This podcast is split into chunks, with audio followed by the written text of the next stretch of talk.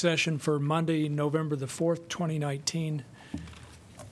First item on the work session agenda is to discuss a request for a resolution endorsing the Energy Innovation and Carbon Dividends Act.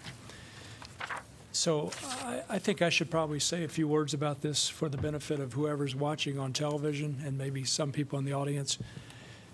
So we received a request to endorse the Energy Innovation and Carbon Dividends Act, which is um, House Resolution 763.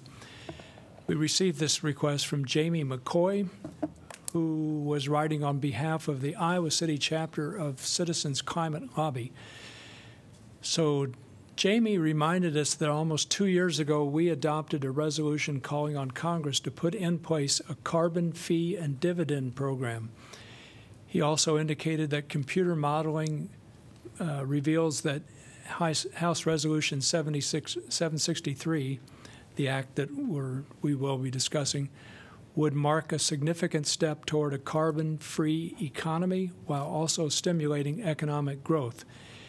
It would place a progressively rising fee on carbon fuels and return the revenue to households as monthly dividends. So, congressional negotiations have resulted in this new bill, H.R. 763, and the new bill includes several differences from the one we endorsed back in 2017. So, we're being asked to endorse House Resolution 763.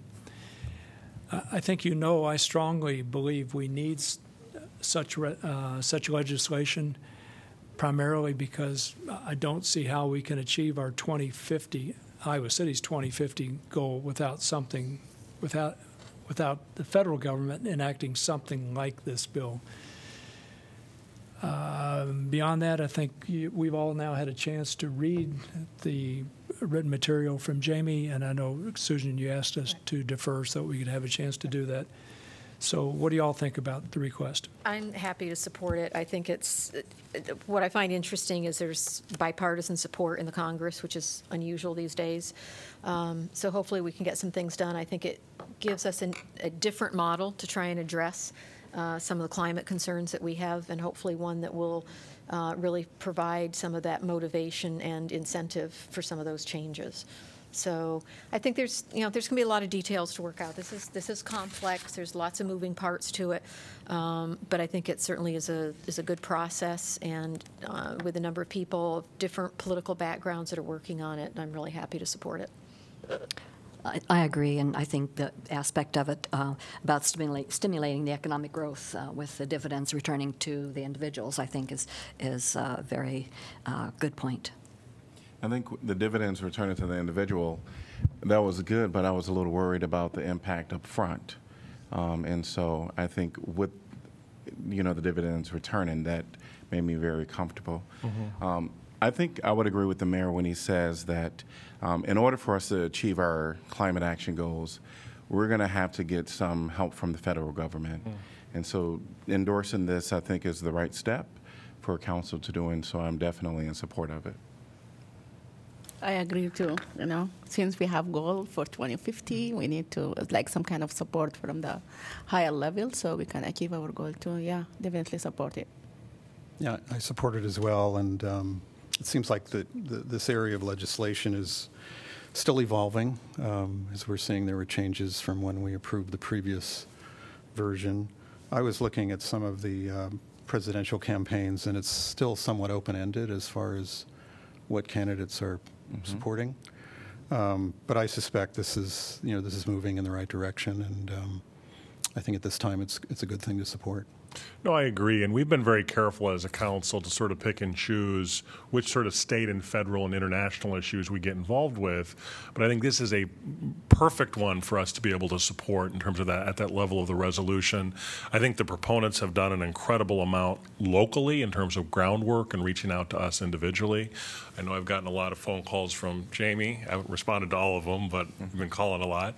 Uh, and in, in the past, uh, we've had a lot of good conversations on that. So I think this is precisely the sort of uh, thing that we should be supporting because Jim's right. Uh, we're not going to achieve what we need to achieve uh, without the help of both the state and federal government. Yep. Very good. Sounds like we have a unanimous judgment about this. So could we ask our staff to put together a resolution for us based partly on what Jamie submitted to us and maybe partly on the one we adopted back in 2017? You all figure that out, and we'll move from there. Yes.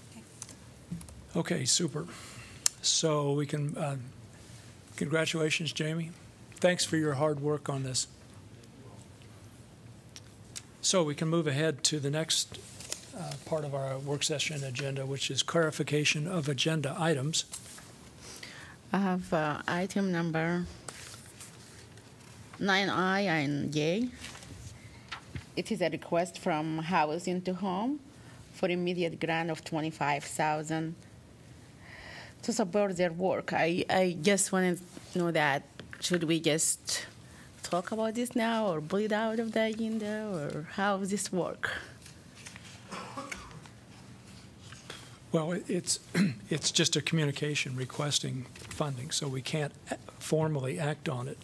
But Yeah, we can, uh, we can yeah. indicate if there's something we want to do, like support them in the amount Sure, that they that's really what request. I'm gonna ask. I wanna see if there is support from the council, so we can give the city manager to write a letter of recommendation or whatever the process is.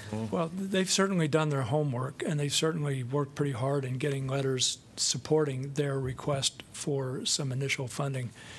Uh, But I think we need to hear from Geoff uh, about what staff thinks uh, in terms of the request.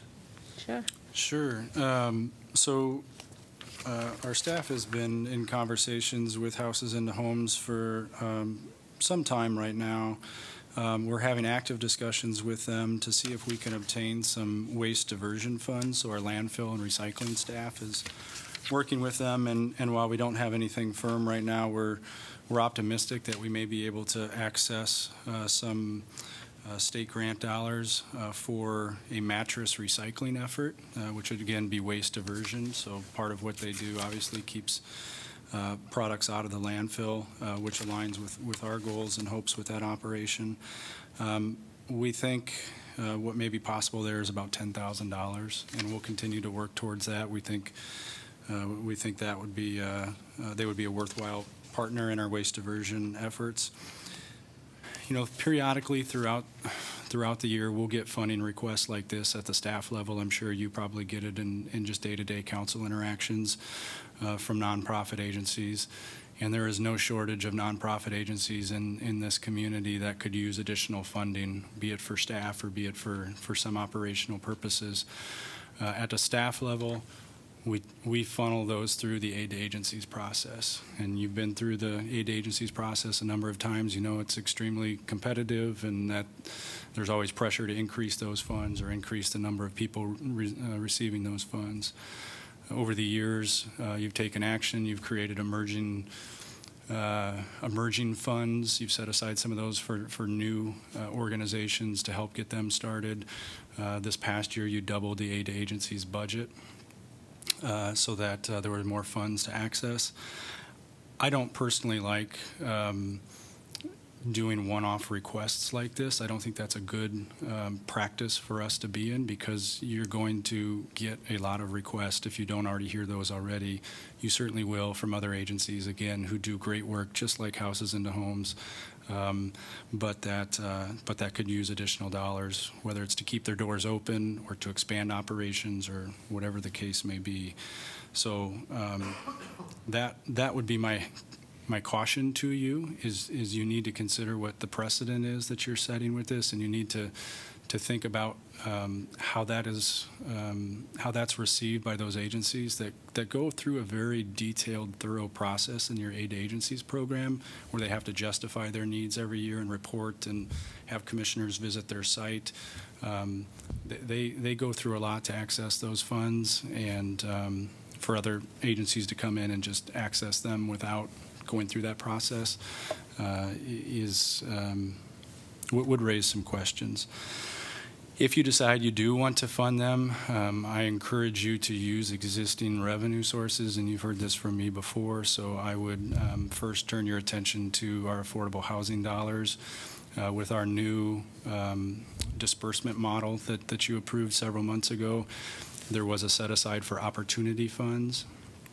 And based on the current affordable housing budget that you, you have for this fiscal year of a million dollars, I believe it's $75,000 are, are set aside for those opportunity funds. And those were really left undefined and, and um, for council to, to determine how, how really you want to do that. Those were kind of the, f- meant to address um, situations that come up throughout the year that, that um, maybe we haven't been able to address as well as you would have liked in years past. So if you decide to go down that path, I would encourage you to look at those opportunity funds and draw down those first before you move to reserves or contingency funds. Have they applied for anything or get anything before from us? Or? Um, I believe that they've received either emergency funds or climate action, Climate action. They have s- 1,000 small $5,000 climate action grant they've received. I, I guess my, oh, go ahead. Um, I, I just want to say that you know um, I don't like the idea that we can take from affordable housing for this. There is many many sources that, as a city manager, you can approve up to twenty five thousand, right, without even coming back to us. Is that true? Yes. And how much is your budget now left for the year? Do you have that twenty five there? Wh- What budget? like from where usually when you approve uh, like some money for anyone like more than less than 25000 where that money come from do you have a budget i, I don't remember Well, there's a number of different line items that, that you may be thinking of. We have uh, like a sponsorship budget, for example, that we usually do two or three thousand dollar sponsorships. If you have a a conference coming into town or you have a special event and we get asked for that, we have some discretionary dollars th- there. Um, the larger pot that you may be thinking of is the economic development discretionary funds. Um, and we use those, uh, and, and that kind of goes through the EDC process. We've used those for business support um, and for arts and culture events. Uh, so, for example, at the last EDC meeting, there was consideration for a, a new film festival in town, and, and those dollars were really specifically designed for um, those events that bring in tourism and support businesses directly. The, the nonprofit support pot is really all that aid to agencies, those aid agencies. yeah i understand that it is but now this has come after the agency to agency you know this is something like comes suddenly not being planned for maybe that's why i think we there is many other sources Yeah, you, you can besides use the general, affordable housing you can use general fund fund that we can take out. Yeah. And there is saving, and we have a lot thing. I really don't like the idea that we each time we need something, we have to take it from affordable housing, as if that's not, I think, very good thing that to save for.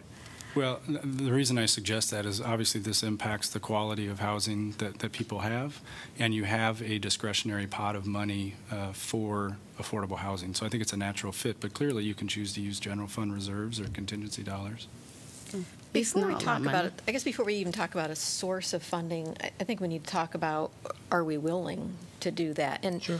and I'm really concerned, um, you know, about the process. We, we have a very specific process in place for nonprofits through the aid to agency application. And I think, you know, as Geoff alluded to, one of the things I think that's really important about that is we've got a whole commission that looks at a fairly detailed application about what the agency is doing, what the services are, you know, what their funding is, you know, et cetera, how they're doing things, high, intermediate, low need, et cetera, and ranks them and then makes those determinations. And so for me, I look at this and yeah, there's like eight or nine letters of support, but there is absolutely no uh, real detail, you know, in terms of, yeah, there's some numbers of how many they've served, et cetera, but not the same, it doesn't allow us, nor do we, are we taking the time, I think, to do the kind, same kind of analysis that is done through the aid to agencies. And so one, I think it's important that it go through that process so it gets the same kind of vetting that all the other nonprofits do. Secondly, I'm really concerned, and, and Geoff mentioned this, we have we have more nonprofits in this community than we can possibly ever fund, and a lot of them are doing a lot of really, really good work. And I think by taking a, a one off application like this that doesn't follow the other procedures that we have in place, one, sets us up for um, a lot of applications out of the aid agency sequence, and number two, I think allows for um, some very unfair decisions and certainly the perception of unfair decisions by other nonprofits. Take a nonprofit who, you know, last year went through that aid agencies process or is going to go through it again this year and doesn't get money. And then like, well, wait a minute, how did, how did you just drop 25 grand on an agency that didn't even go through the same due diligence process that we went through, but we didn't get anything? Um, it- and I also think in looking at the letters, I'm concerned that there's, and I and I've talked to some of you, Ma- Maz, you and I talked about this at the listening post. I know Bruce, you and I have talked about this. I'm really concerned about the the increased number of nonprofits in our community without any kind of coordination of who's doing what and how much overlap there is and how they're being funded, how much is being spent on um, like executive directors or overhead or I think we need to do that. There's not unlimited amounts of resources, whether it's volunteers, public money, or private money. So while I think they've been doing great work, I think the timing is wrong, and I think the procedure is wrong. I think the timing, it, it, to me, it needs to go through the aid agencies process, and we somehow have to get on our calendar a mechanism to do an evaluation of the nonprofits in our community and how they are coordinating their efforts.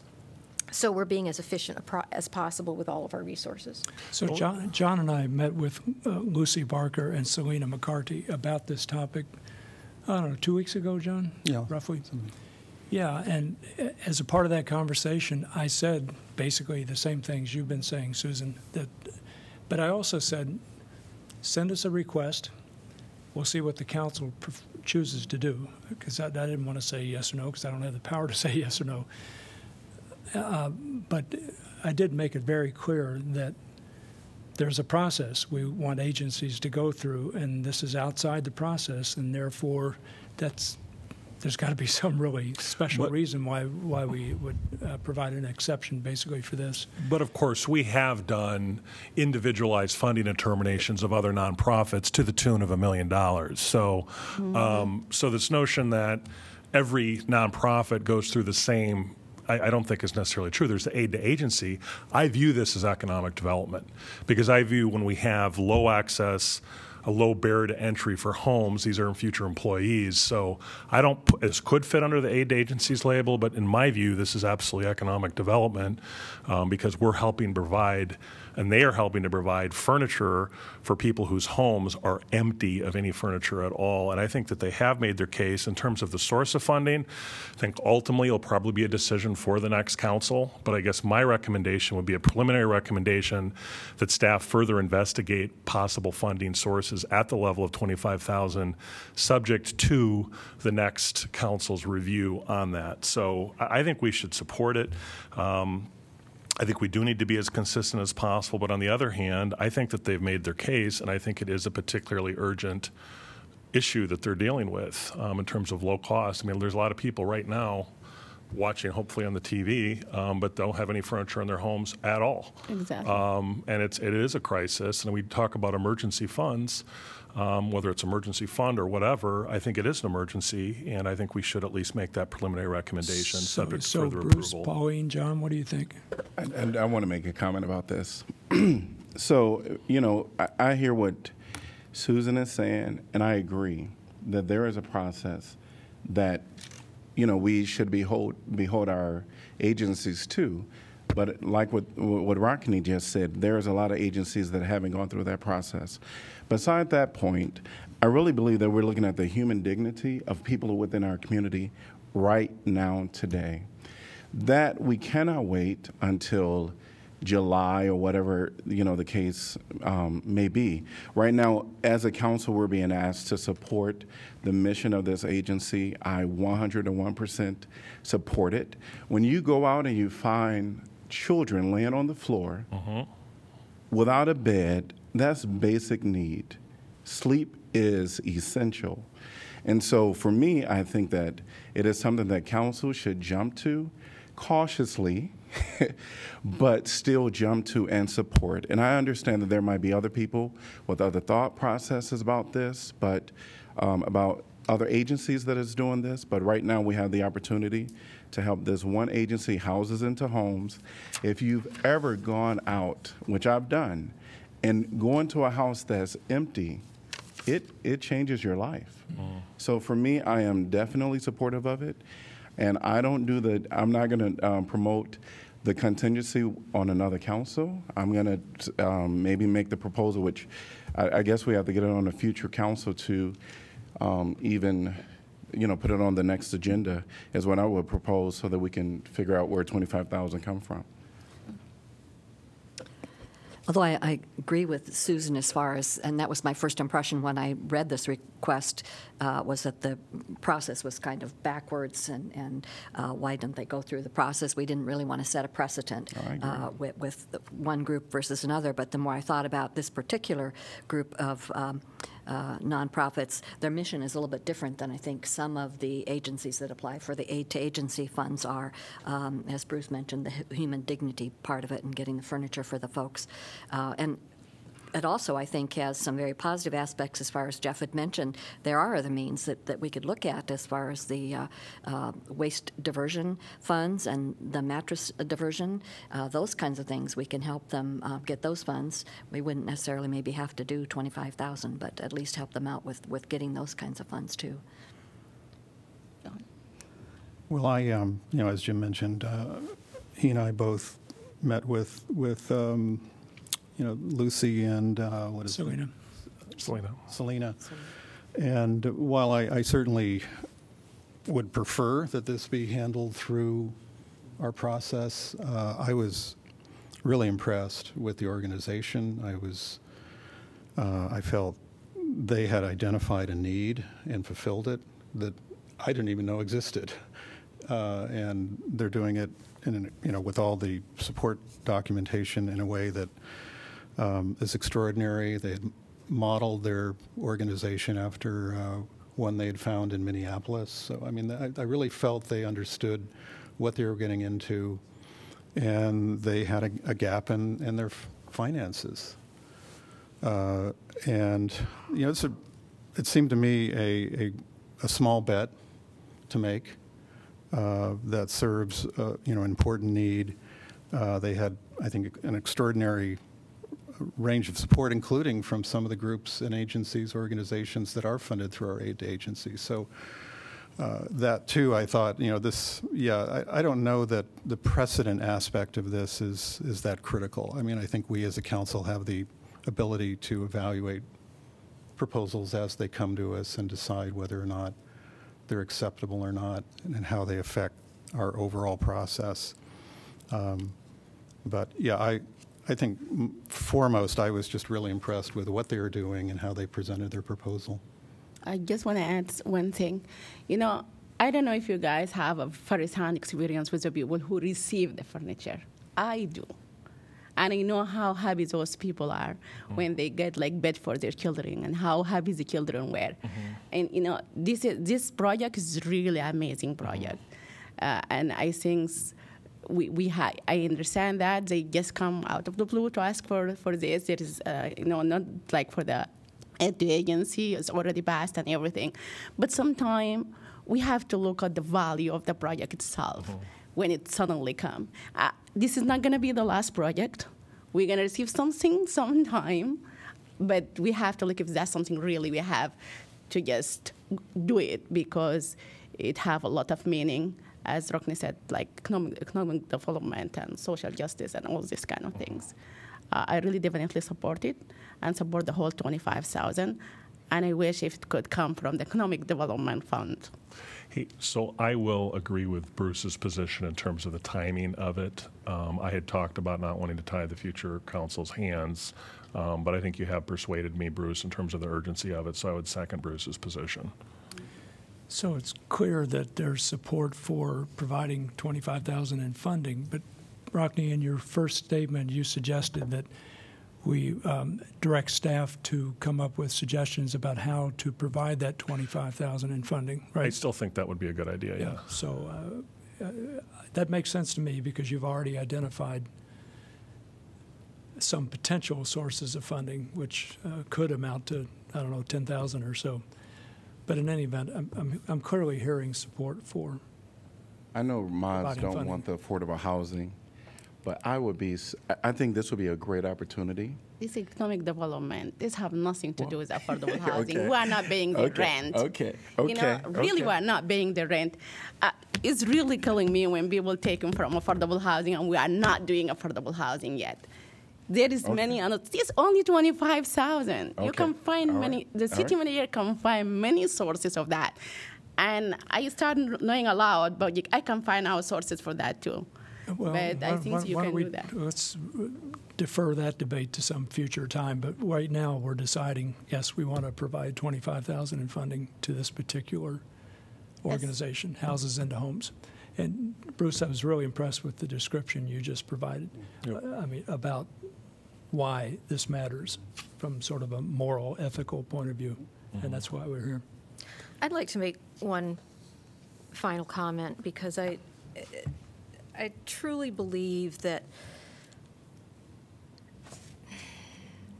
I truly believe that as a council, to do our work effectively and fairly, we have to have procedures in place that we have agreed on that makes sense and we, and that we follow. And, and I'm not sure who you were talking about, Rockne, if I might ask, who got a million dollars. No, I, I'm not going to publicly identify other nonprofits, but in terms of capital projects or the TIF, I, I mean, so I don't want to But get that into went through a process. I mean, that, that Well, wasn't an aid to But uh, agencies I- process. Sitting on the Economic Development. Committee, we have seen requests from nonprofits for appropriations um, Right, that did not go through aid to agencies, they were nonprofits. And so I'm saying is, as between the two, if we're talking about arts entertainment, which I'm very supportive of, and I'm very, but, and we're talking about putting beds and furniture in people's homes, I think in terms of our priorities, our priorities should lie there first, um, as opposed to those. Okay, and- but my point is, in both cases, we have a Yes, process. we have clear We, support. we have a process for them to approach us either through economic development, and we have done things because we believe that some of those nonprofits really impact our economic development, arts, entertainment, et cetera, and we have our aid agencies. But in both cases, we have processes that we use to and I think that's important. I think the more we deviate from those, I think the the as I said earlier, I think the more the potential for us to be unfair and for agencies to feel like we're being unfair, that they're not getting the same opportunity. I don't feel that the same kind of um, review and due diligence of what that organization is doing is taking place. It's being based on, you know, a single letter and, and a number of, from them, and then obviously the letters of support, but certainly not the same kind of due diligence that is done through the aid to agencies process. Is the work they're doing important? Yes. Is it more important than others? I, I would bet that Prelude, who's dealing with people who are on the verge of dying of, of uh, drug issues, or Shelter House, who is dealing with homeless people who are still homeless um, and are not getting housed and are not getting furniture. Um, it- it- so to say that this is the most important one and is critical, I think is is insulting to a lot of the other I'm agencies. actually insulted by you right now. Because what you're saying is that our decision that we've made as council members is saying to other agencies that they don't matter. And that's not what we're saying. What, what- that's what I feel. It, right now, it feels insulting that you're, we've made a decision as a council to move forward, given Geoff direction. I understand you want to make one last plea, you know, to state for the record that as council, you're right. We're here about processes. I, I would agree. But at some point, we have to go with what our heart says.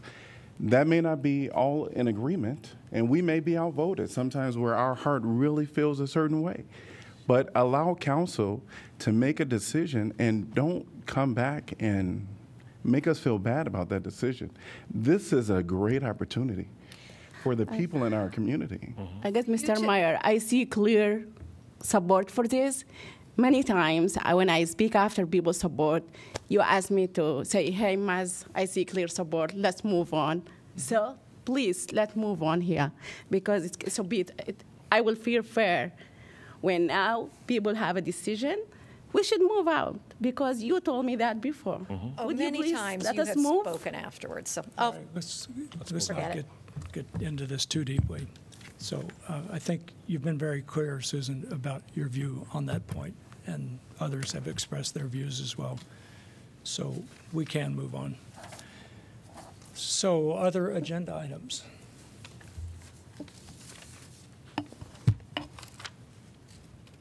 I want to mention something that connects to the climate action work. So uh, another piece of correspondence, item 9C, which is, uh, pertains to an email from Steve Rohrbach concerning the 2021 International Energy IECC, whatever that acronym stands for. It's a it's a zero code renewable energy appendix, but this this is a, a way of coming up with um, um, international energy standards that typically eventually get applied in the state of Iowa, adopted by the state of Iowa. So anyhow, Steve Rohrbach uh, says we're urging that this certain appendix be applied, which would ena- would enable states to adopt state energy codes that give local jurisdictions the discretion to adopt zero energy standards. And that matters. And if I remember right, Geoff, we've already signed on to that, or at least I know we exchanged some, some emails about that and signed on to it in I- terms of. I believe that's the case. I'd have to Yeah. double check. Yeah, I'd but have to double Our check staff is too. certainly plugged into those conversations, and we do have votes on those matters, so. Yeah, that's a better way to put it. But I, I want to praise Steve Rohrbach in any event. I had uh, some questions on 9K and 9L on the Burlington-Madison intersection. Um, Geoff, is, what, what's the status on that? It- I Looking at the photos that were included in the submittal, you know, the the pedestrian accommodations were, were pretty compromised. I was- This is, uh, Jason, this is the Burlington Madison fence that was put up for the university projects. Yeah, so this, these messages were in response to the traffic control at the Burlington-Madison intersection. It's related to work on university projects, so we've reached out to them, um, visited the site, taken a look at things, and it certainly looks like there's um, some additional signage that's needed.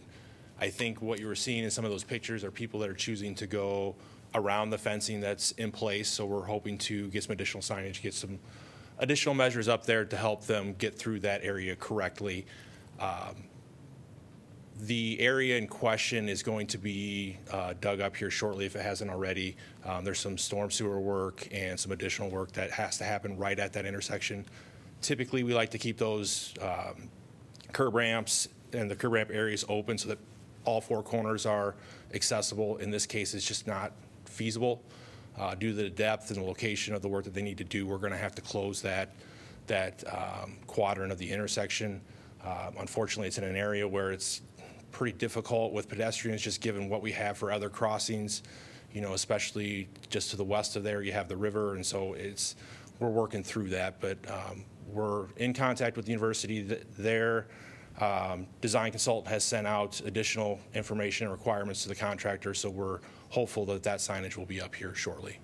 We definitely need better signage. I- I was down there earlier this afternoon, and while I was standing at the corner, the northeastern corner of that intersection, two young women came up, and they were talking about how to get across the street and how to walk down the sidewalk. And one of them started laughing, ran out in the street, and walked on that really narrow strip of concrete that runs on the southern edge of the sidewalk going west, you know, the north sidewalk going west. The other woman stayed back and and w- was saying, "No, I'm going to go the way they want us to go." But we need to have better signage for Yeah, sure. and one of, some of the feedback we've given them is to actually have detours out there, so it will direct people based on their destination of choice, which direction they should be going, because it is a little confusing. You kind of get off, sort of off the beaten path a little bit, and it's tough to tell if you're actually going the right way or not. So hopefully, here in in the very near future, there'll be much more signage to help people with their directions. Is, what, what I've often seen is, you know, where you have this sort of work being done, and, and is that the, the if, if you have a parking lane, you convert the parking lane to a, you know, pedestrian flow uh, with, with barriers to protect it. And we don't have parking, but in this case, taking a travel lane, you know, if, if you're working in the area that would normally be used for pedestrian circulation, if that's taken out of commission, provide, provide that detour, but it's not, it's, consistent with the current, you know, what would normally be used for pedestrian circulation, and protect it with a barrier. Uh, But sometimes, I mean, if the detours are too, too much of a detour, you know, people aren't going to comply with it. and we had looked at that on Madison somewhat. The concern that's there is there's going to be a fair amount of trucks coming in and out, and I think there was some concerns with having to cross truck traffic with pedestrians and an unsafe situation there. So it was something we had looked at. I think in this situation, we just didn't feel it was the best solution. Any other questions for Jason on this topic? Thank you. Any other agenda items?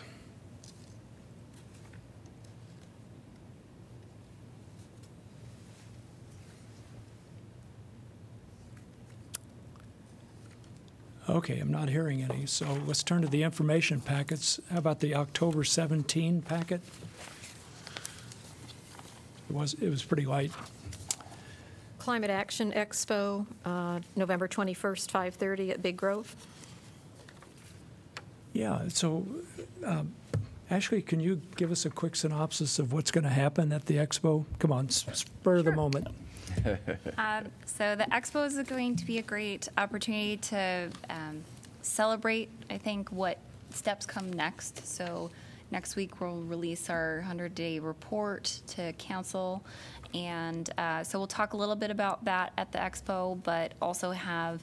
Uh, speakers from the city and from the community, and uh, everything from nonprofit agencies to uh, business to provide um, just some context about what has been done so far and what projects or programs or initiatives kind of lay ahead for everybody and um, engage the public in further ways that they can get connected either through services that are provided by the city or other agencies. Um, you know, people might want to sign up for an energy audit at their home, those kinds of things, and then enjoy some nice food um, that we'll provide. We'll provide the food. Will net zero carbon beer be made available? It's a joke, inside joke, never mind. At that time. Okay. Uh, Any other items on that uh, info packet? IP2, it was nice to see the email from Mark Sines acknowledging uh, recognition by the Iowa chapter of the American Planning Association for our Affordable Housing Action Plan. So kudos to staff for making that plan. Okay, let's move on to the October 24th packet. I want to mention IP number four. There's an art, uh, uh, what, two articles or whatever uh, concerning our new uh, community outreach assistant, Daisy Torres. Uh, and then there was a headline article in what, the Day, Daily Iowan? Yeah. So, yeah, sh- um, uh, welcome aboard, Daisy, if you're watching. I mean, it's really exciting that you're joining us. Daisy, for those of you who don't know, is a 22 year old Spanish speaking grad from the University of Iowa who majored in criminology. Uh, she's from Chicago, I think. So I, I really look forward to meeting her. Uh, I think uh, Captain Denise Brotherton has arranged a meeting, f- thanks to Geoff's help, for me with Daisy. So I'm looking forward to talking with her and learning a little bit more about her. Yeah, I would like, I was trying to do the same thing. Welcome Daisy to Iowa City Police Department. Yeah. Yeah. Thanks. Any other items on the 24th packet? The speed 25 for the IB, IB5? No, that's 31st. I'm sorry. It's the 31st, yeah. That's the one that you guys asked about, right? Yeah, sorry. Yeah. Okay, we want to move ahead to the October 31st packet, the Halloween packet. Yes.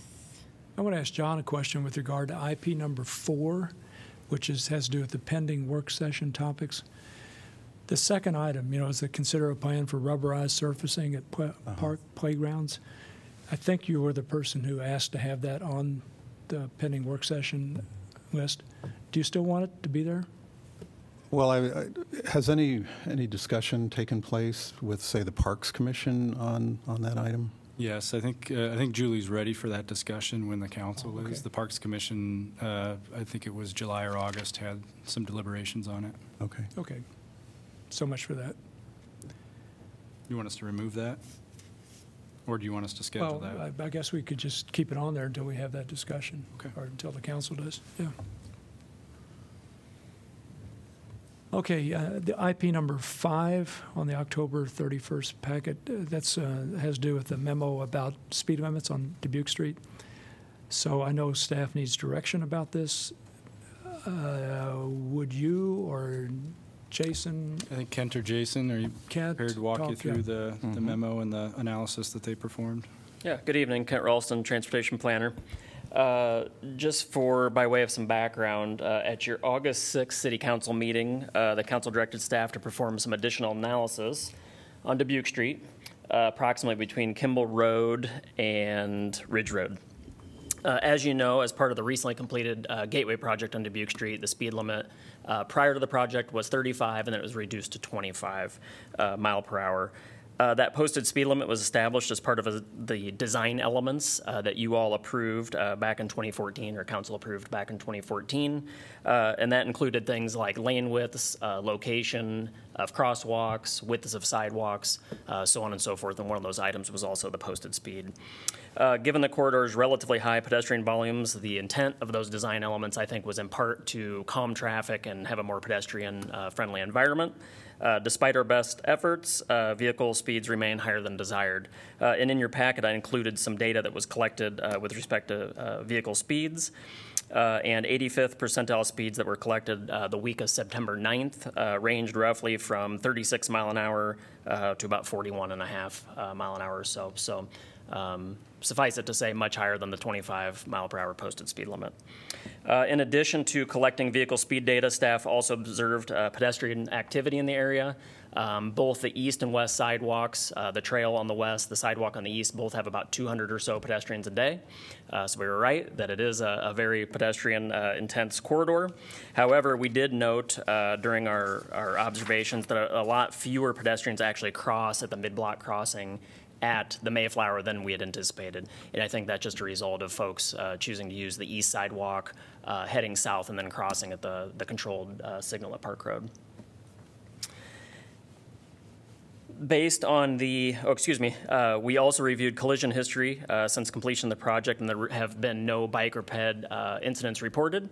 And there's really not been a discernible change in uh, number of collisions or severity of collisions since the, the project was complete. Uh, Based on the vehicle data collected, pedestrian observations, and confirmation that the design of the roadway can support a 35 mile per hour speed limit, staff is recommending uh, that get changed back to 35 mile per hour. Um, And if you choose to uh, change that back to 35 mile per hour, there's no council action needed because in the code, it's still notified, uh, or it's still codified, excuse me, as a 35 mile per hour corridor. I'd be happy to So answer Kent, the key point here is that it is discretionary.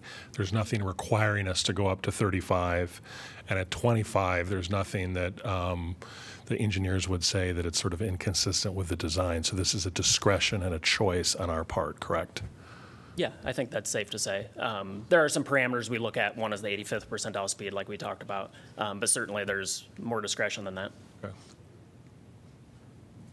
I thi- I think one thing that I would add is basically this is, as we've gone through and done this analysis, our professional uh, opinion would be that it would be 35 would be the appropriate speed. So, I mean, certainly there's different arguments that could be made, but when we look at the data, look at kind of where we're at today, that would be our professional opinion. I have a question for you. I just want to ask you, if we increase the speed limit, will the increase or the, will this increase or decrease have any effect on the probability of traffic accident?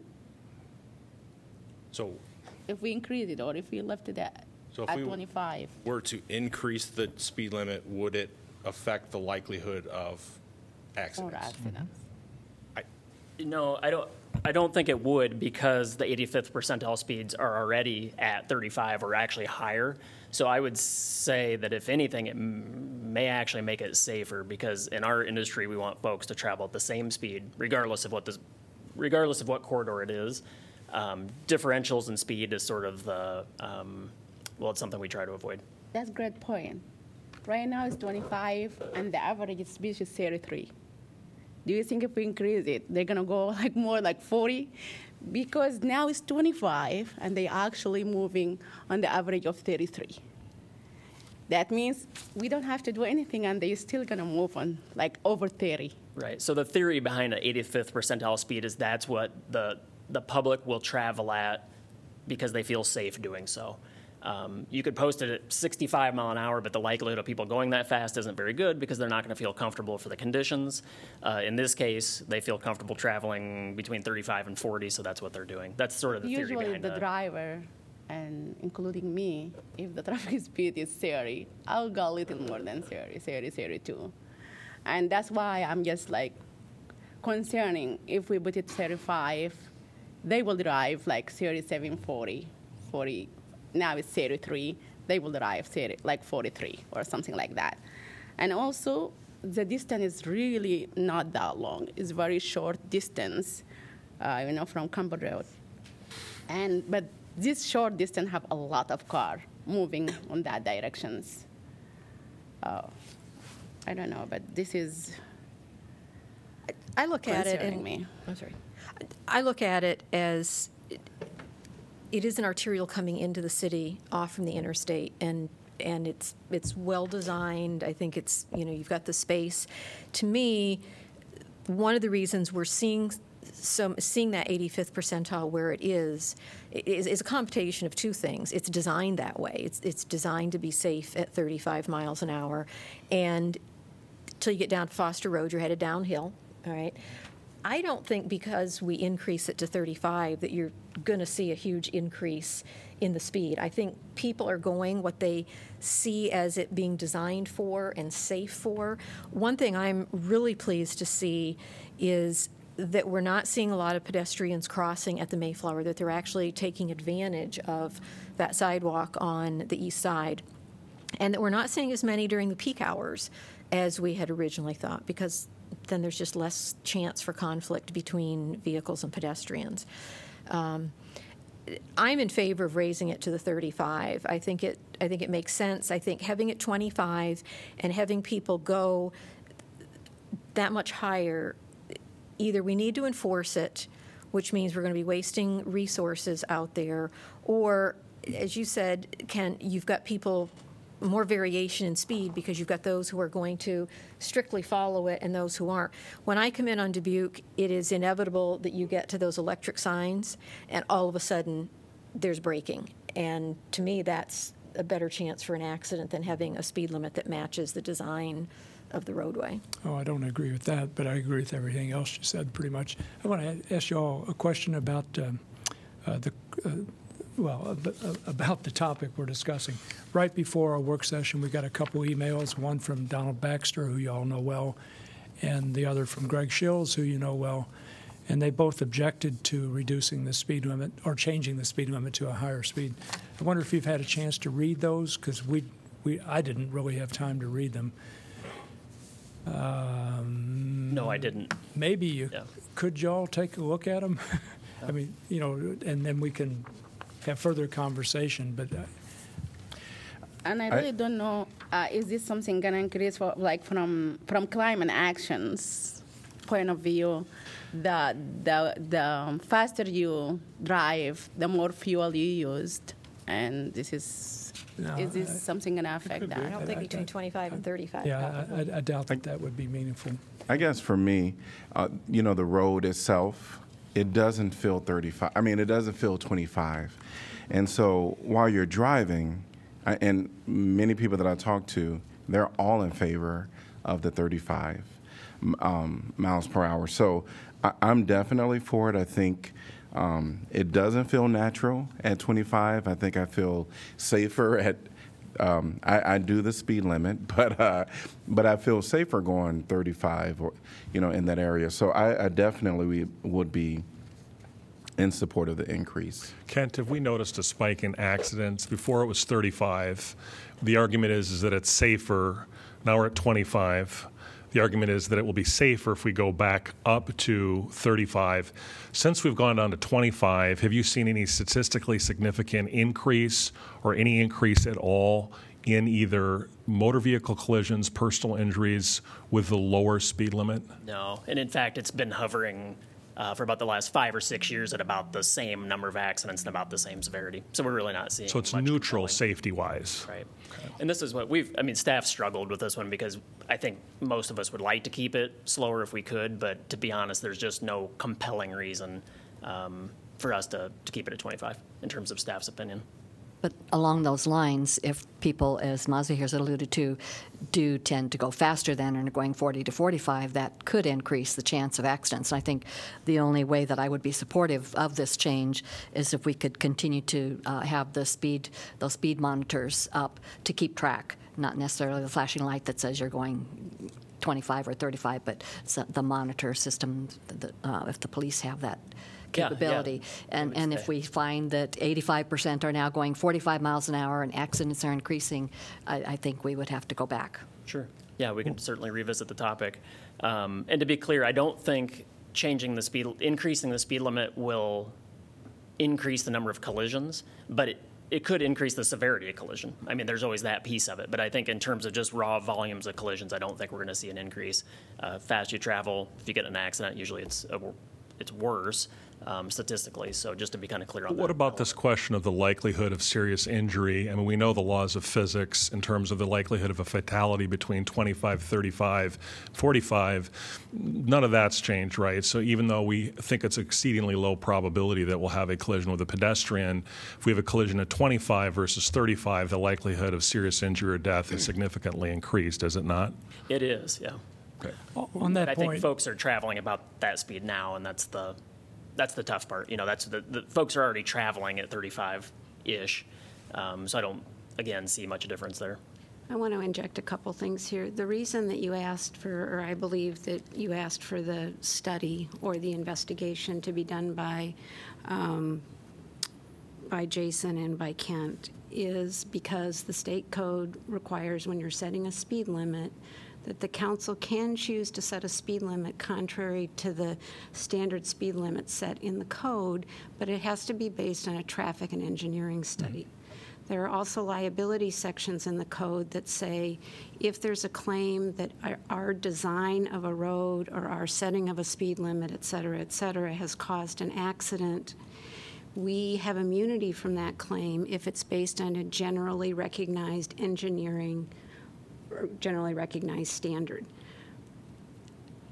My one of the suggestions offered in the memo was that if you want to engage the design consultant to do an engineering analysis of what the, what the speed limit should be on that road, I, I think you can do that. But I don't think the law allows for council to just, because of things it thinks about speeds, et cetera, to set the speed limit. And, and that's, that's my concern. Maybe the law is not caught up with with, you know, what we think about speed limits, et cetera, but th- that's what the law says. on these points, my main concern, going back to the first moment we set a speed limit, I don't remember what the year was, uh, has to do with Mayflower. And it had to do with people crossing Mayflower. And I can remember having discussions on our council then about whether it should be signalized, whether there should be ways of really highlighting the fact that people are trying to cross the street there.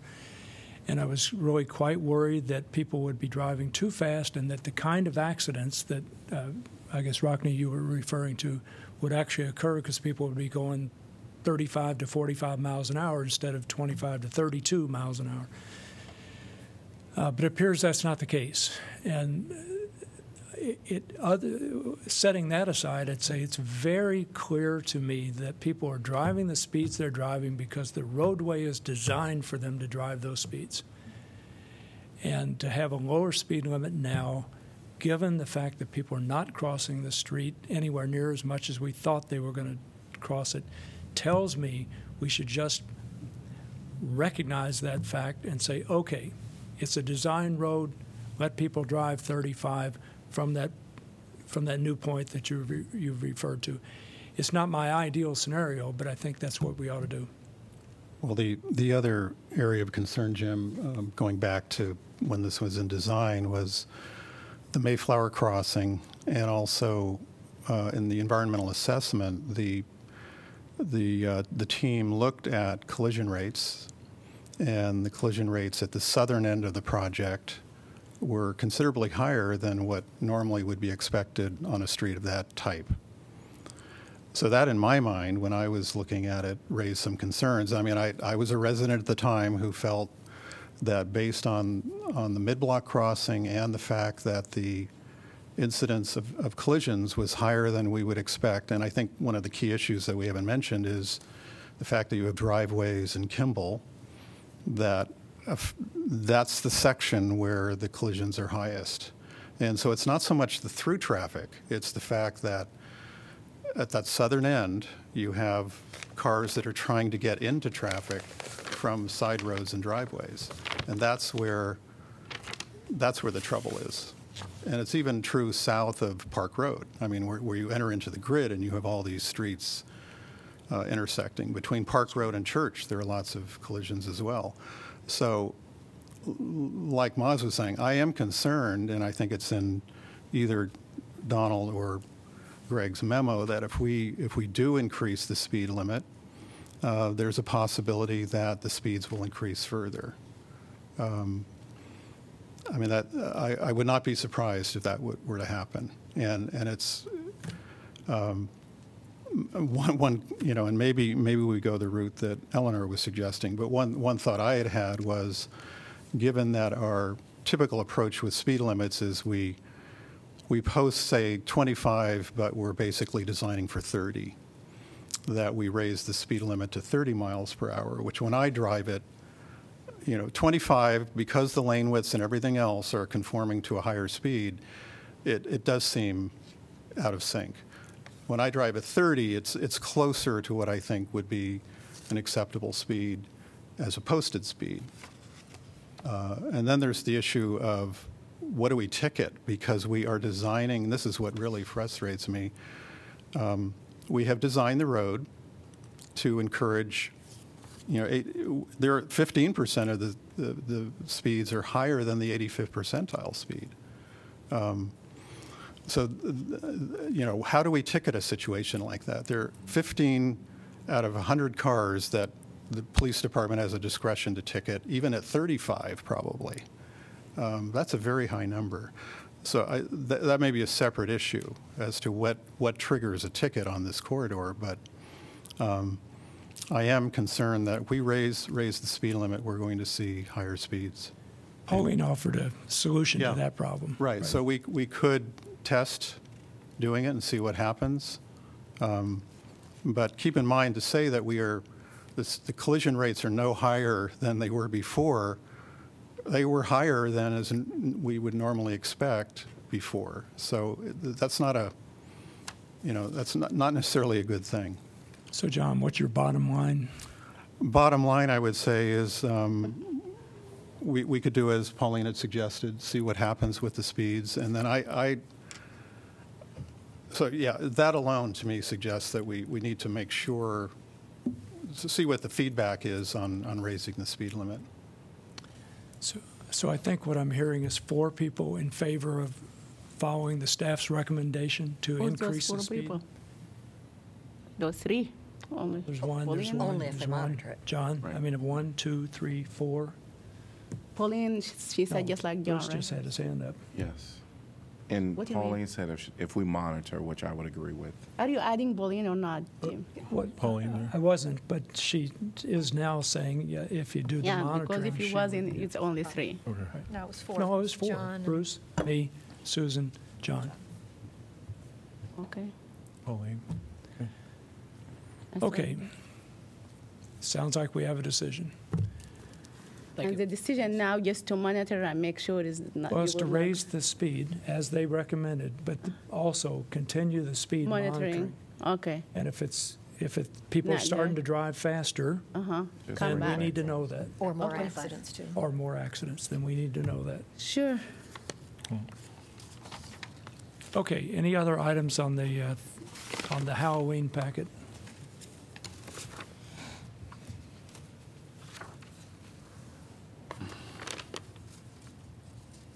If not, we could move to the council updates on assigned boards, commissions, and committees. So we could start with the Rockne and move to the left. I don't have any update on mine. Nothing?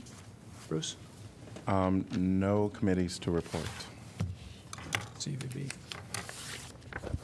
because I felt, uh, I did fill in for the mayor at the CVB meeting, uh, and there was, there was uh, quite a bit of discussion on whether we've reached our density on hotel, uh, as far as uh, available beds, available units, and uh, whether they are gaining or losing as far as on the financial end of that. So, um, There is, I believe they probably have the study that people can um, look at their website and, and see what they found out on that.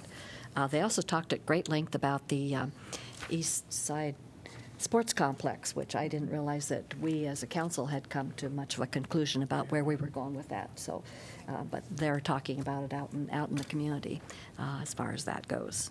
Uh, they're, they were all very excited about the progress on the um, arena in Coralville. And so um, I think they're hoping that the sports complex will kind of play into getting folks to use that complex too. But that's about it. Yeah, good. Susan?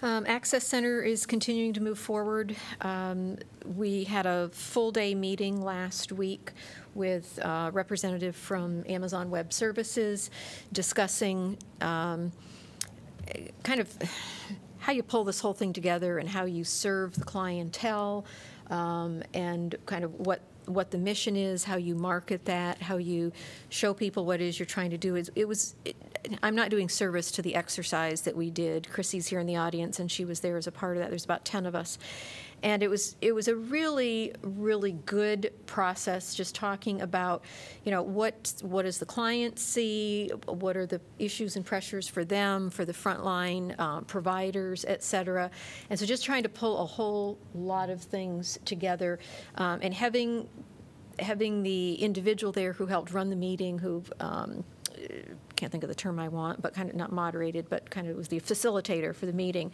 uh, was absolutely excellent. Um, the executive committee met today. I was not able to make it to have some further discussion on names, um, so I'm not exactly sure where that meeting went today. I couldn't couldn't be there. Um, so we're moving forward, and I know they're, uh, they were also going to have some discussion at that meeting on the, the progress of the 28E agreements, but my work prevented me from being there today. So. Good deal. Moving on. John? Nothing from me. Okay, nothing for me either, so it sounds to me like we're done with our work session for tonight. Okay. We'll reconvene at seven.